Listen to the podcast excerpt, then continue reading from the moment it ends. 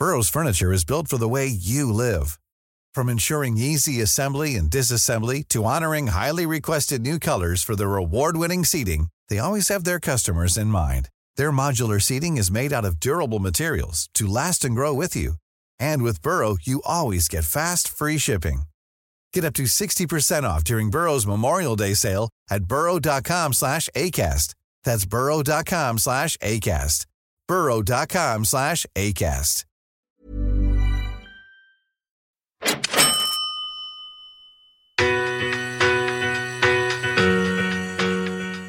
So many people come to me and they're like, I've just spoke to this guy and he said I need 10 to 20 properties. And I'm like, why? What's your goal? And they're like, 100K per year in passive income. And I'm like, four properties in the next three years, hold them for 15 years and you'll achieve your goal.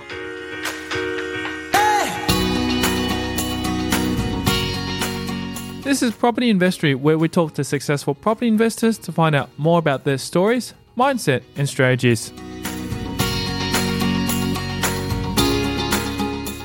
I'm Tyrone Shum, and in this episode on Property Investory, we continue the conversation with buyer's agent Ben Everingham, who advises to people that ultimately property investing shouldn't be complicated, even when buying the ugly duckling for his portfolio.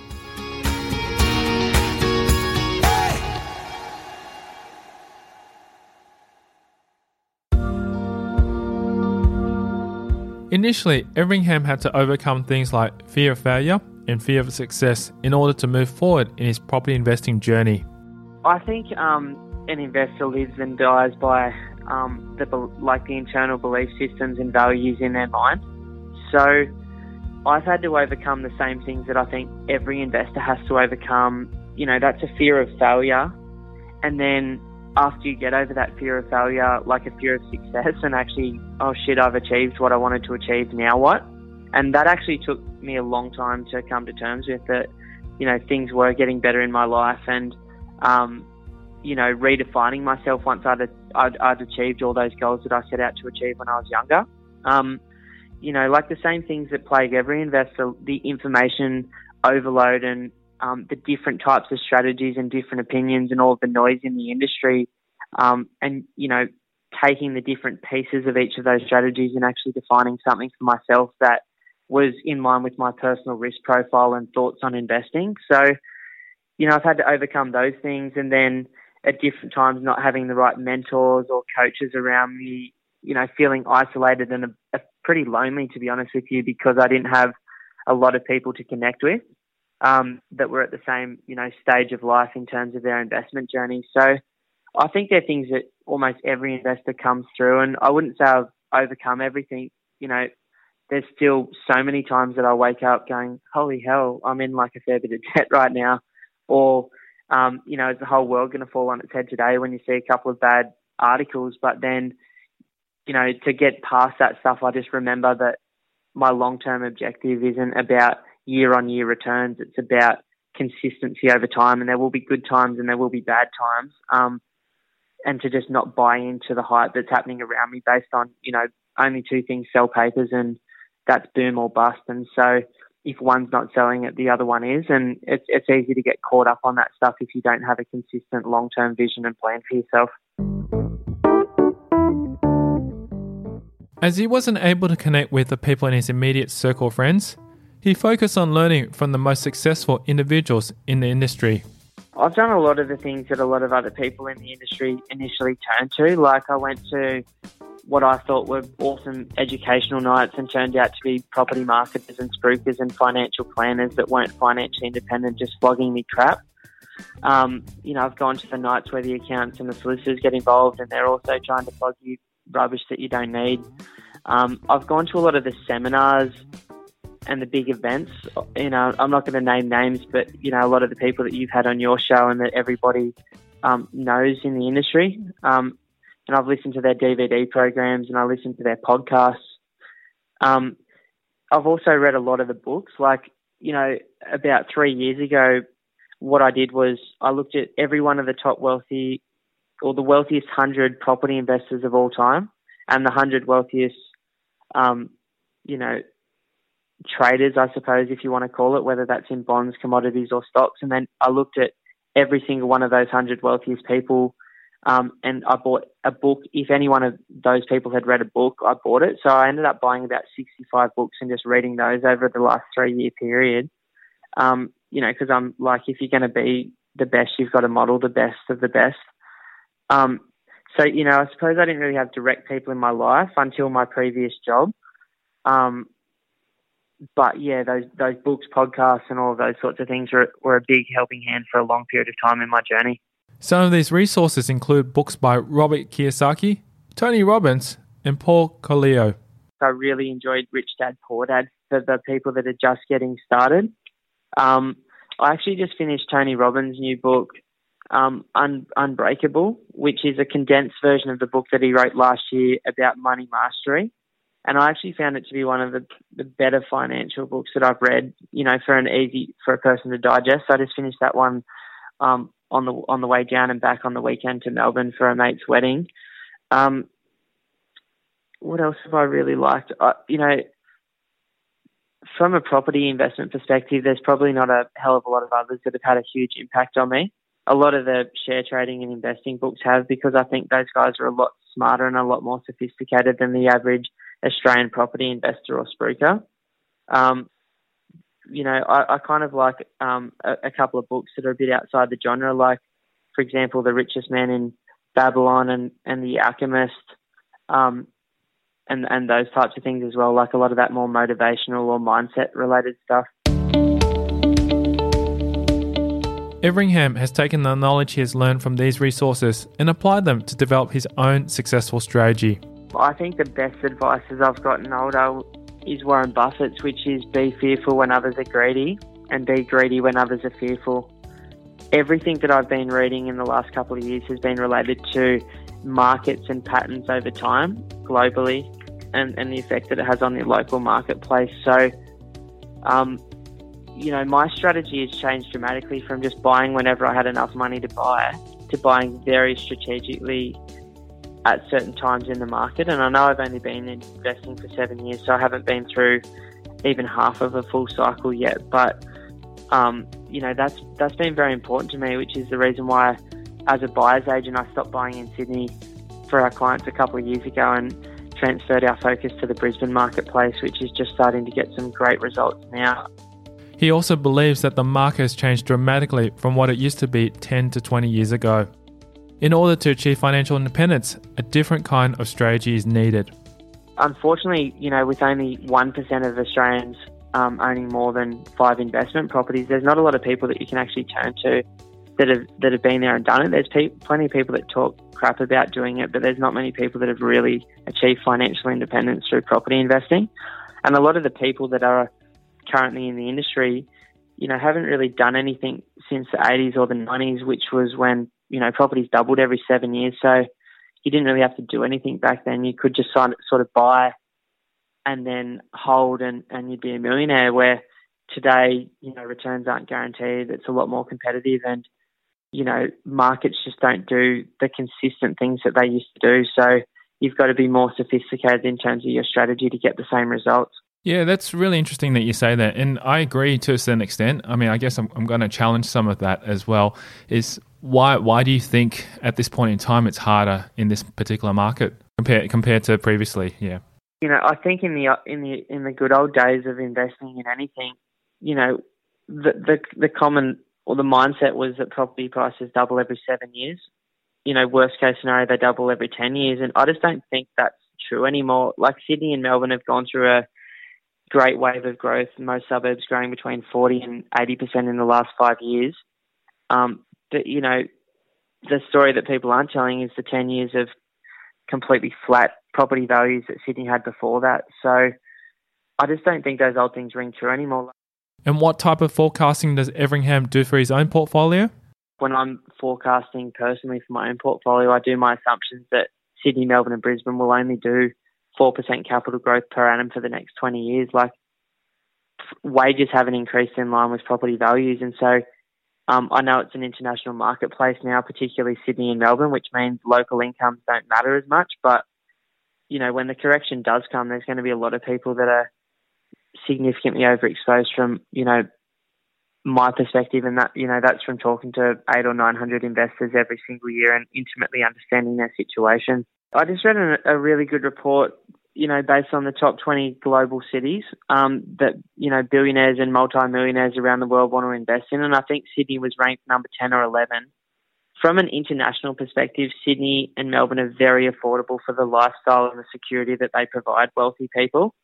So internationally, I don't think there's any problem with the pricing in the market my thoughts on the market there at the moment. And I don't believe there's going to be a major crash or correction. I, I in fact, I think by the time this cycle's over and actually peaks out before the next proper land price led recession, um, prices are going to be significantly higher they, than they are today. In seven or eight years' time from now, we'll be going, crap, I can't believe you could buy that in Bankstown for 600k or whatever it is that you're buying there today. So I don't think, you know, I'm not necessarily like doom and gloom and saying that the whole thing's going to fall on its head immediately.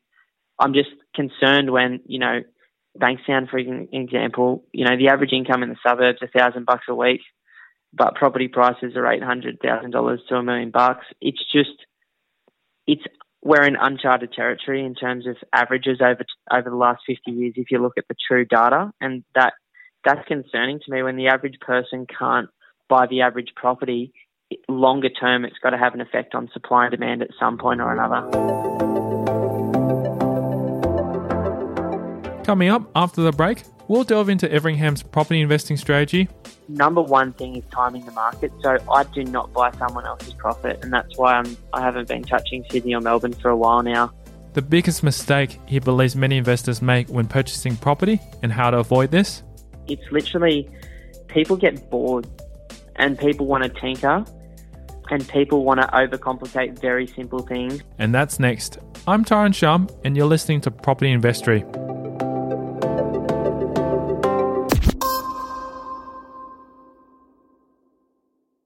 Hey, podcast listeners, are you enjoying listening to these stories and want more? Then head over to propertyinvestory.com and subscribe to receive your free property case studies that I only send exclusively via email just one of the many benefits of being part of this community. These real case studies are from experienced property investors where they share specific numbers of their portfolio, the strategies, and much more. Simply visit propertyinvestory.com to get your free case studies. Now back to the show.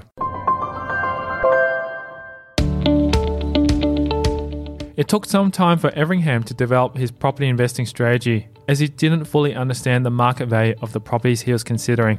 When I first started buying property, I wish I could say there was a strategy behind it. um, but the reality was, I knew I wanted to buy property. I didn't know, you know, I was in that stage where I didn't know what I didn't know as an investor, and that's a very dangerous stage.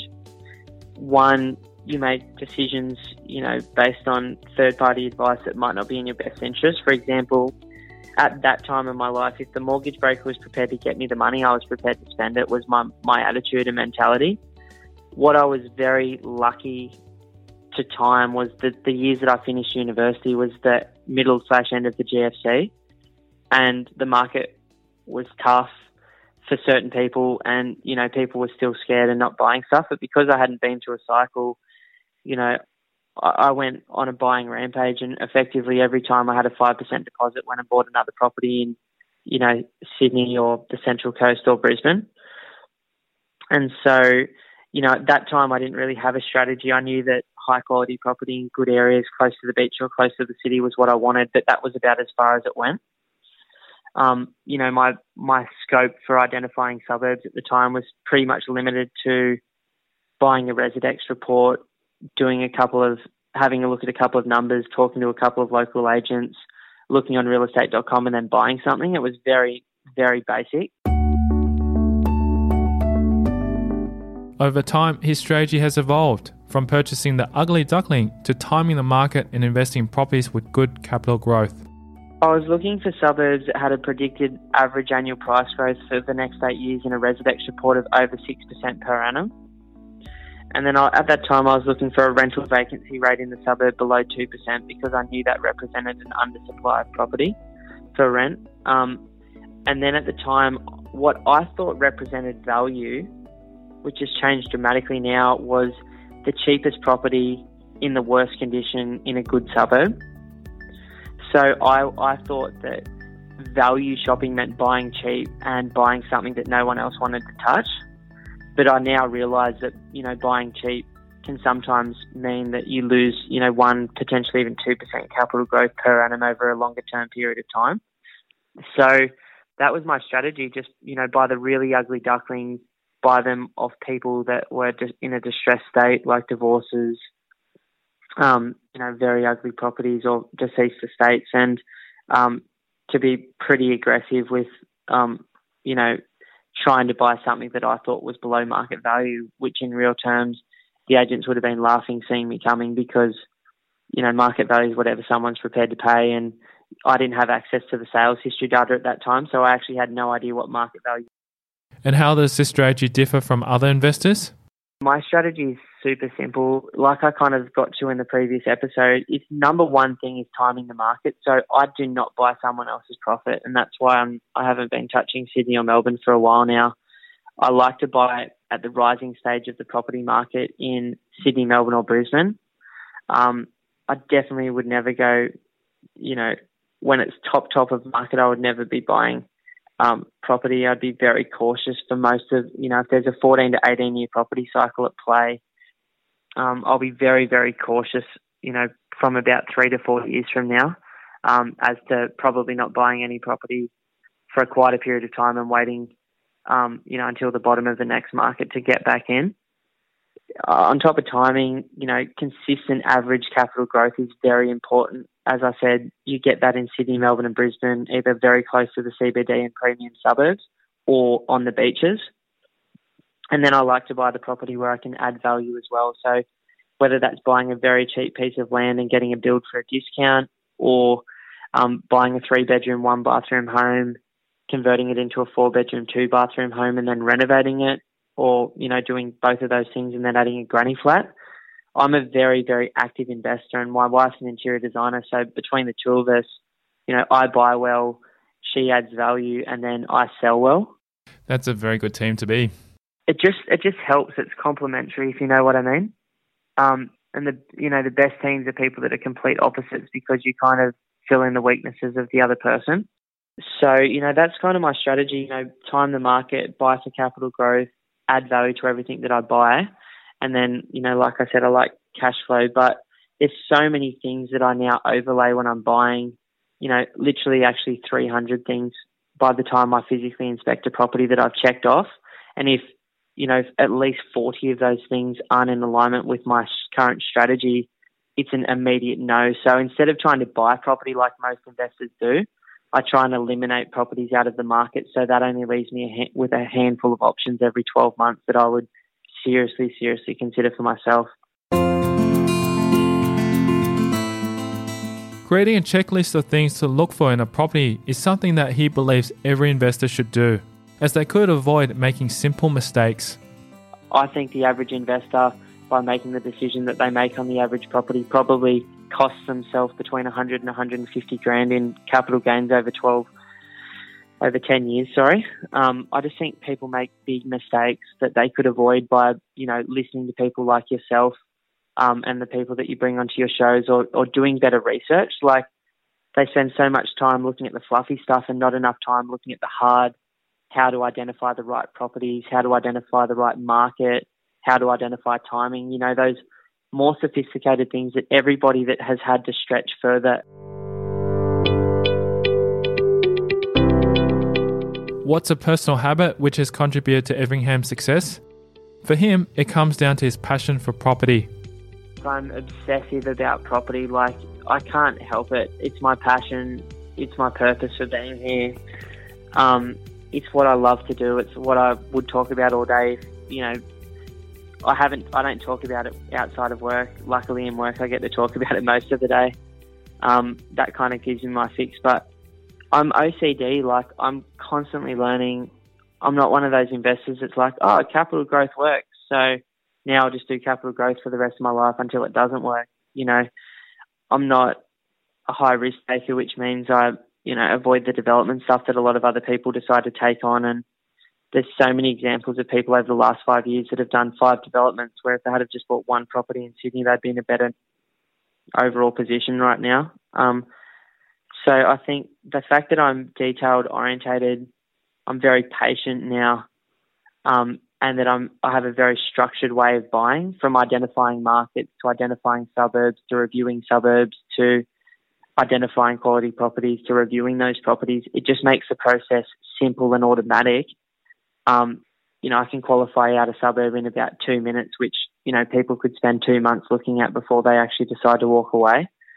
So you know, the simple processes that I've set up because I'm so over the top with this stuff and I want to do the right thing by myself and the people that we help has enabled us to just, you know, systemize it down to a point where, you know, it's hard for us to miss something now. It's it's very difficult for me to buy the wrong type of property for myself, um, outside of obviously the whole global market, you know, crashing and burning, which is probably going to happen two or three times during my investment journey, and I just I've had to come to terms with that. Something which Everingham has struggled with in the past, and the mistake he believes many property investors make, is to overcomplicate things. A number one reason why I see most investors failing, and that is something that I've done personally. So that's the only reason I can say this. It's not to have a dig at anyone but myself in the past. It's literally people get bored and people want to tinker and people want to overcomplicate very simple things and people you know, once you've bought a couple of houses and you know how to do that, then people go, well, I don't want to just buy anymore. I want to do this or I want to do that. And the number one congruent thing that I've seen from talking, because that's the cool thing, I get to have about 700 sessions a year with very sophisticated investors with uh, portfolios of between, you know, three and 30 properties. And from speaking to all these people, once they find a strategy that works, you know, you've got to evolve with the market and the market conditions, and different strategies will work at different times. But once they find an approach that works for them, they just rinse and repeat it, but they rinse and repeat it for long enough that it can actually be an effective result. Where most investors, you know, you talk to people, they buy one house, it's probably a unit or a townhouse, and then they, you know, go and build something because that's a bit newer and more exciting, and then they're looking for a little splitter block or a subdivision, and you know, it's it's just if if you don't consistently do one activity over time, then you don't you don't learn enough about that one activity to really refine it and improve it. And so you've got all these people running around looking for splitter blocks where they're only making eight to, you know, twelve percent net returns. Where had they have just bought a high quality property close to the city, done a renovation and added a bedroom or bathroom, they would have added thirty percent of value. And it's just it's just crazy how illogical people are and how much their need for change affects their long term results. And I think, you know, that's where most people get it wrong.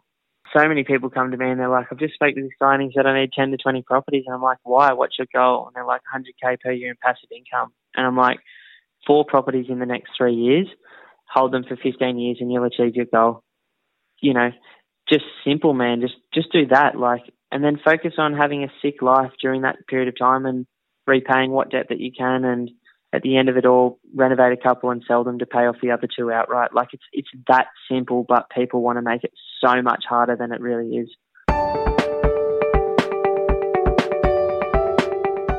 If you'd like to learn more about his strategy and the mindset behind his success, then here's some information about Everingham's service.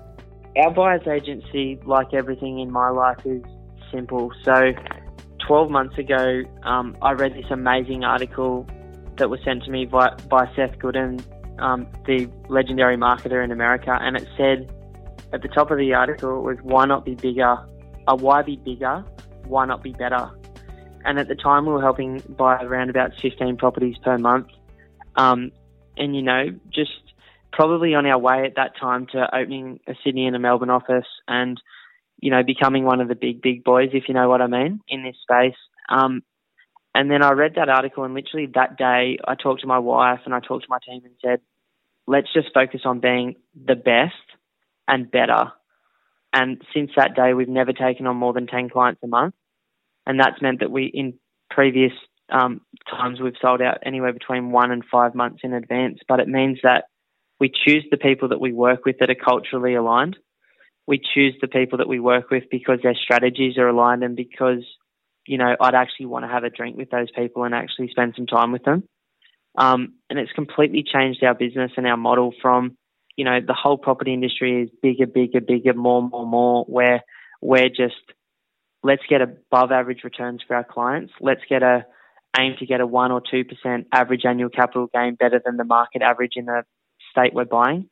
Let's get a 1 or 2% better rental return than the average in the state that we're buying.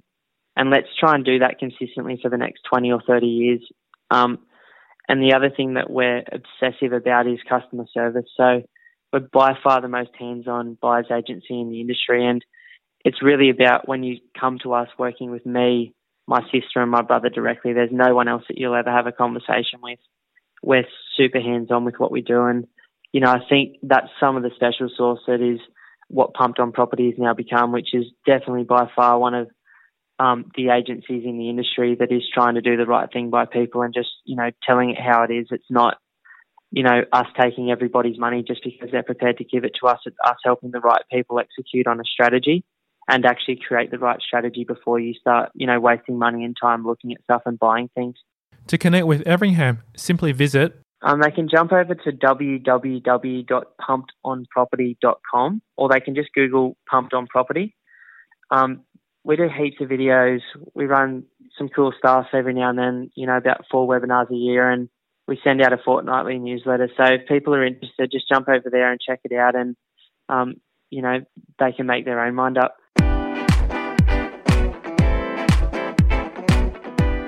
Thank you to Ben Everingham, our guest on this episode of Property Investory. If you want to hear more about his journey, then visit our website at propertyinvestory.com. Simply type in the search bar Ben Everingham and select that episode to learn more about his story. Also, if you haven't subscribed to receive your free property case studies that I only send out exclusively via email, you can text me your email address to 04 99 88 10 40 to subscribe. These real case studies are from experienced property investors where they share specific numbers of their portfolio, the strategies, and much more. Simply text me your email address to 04 99 88 10 40 to get your free case studies. Thanks for listening.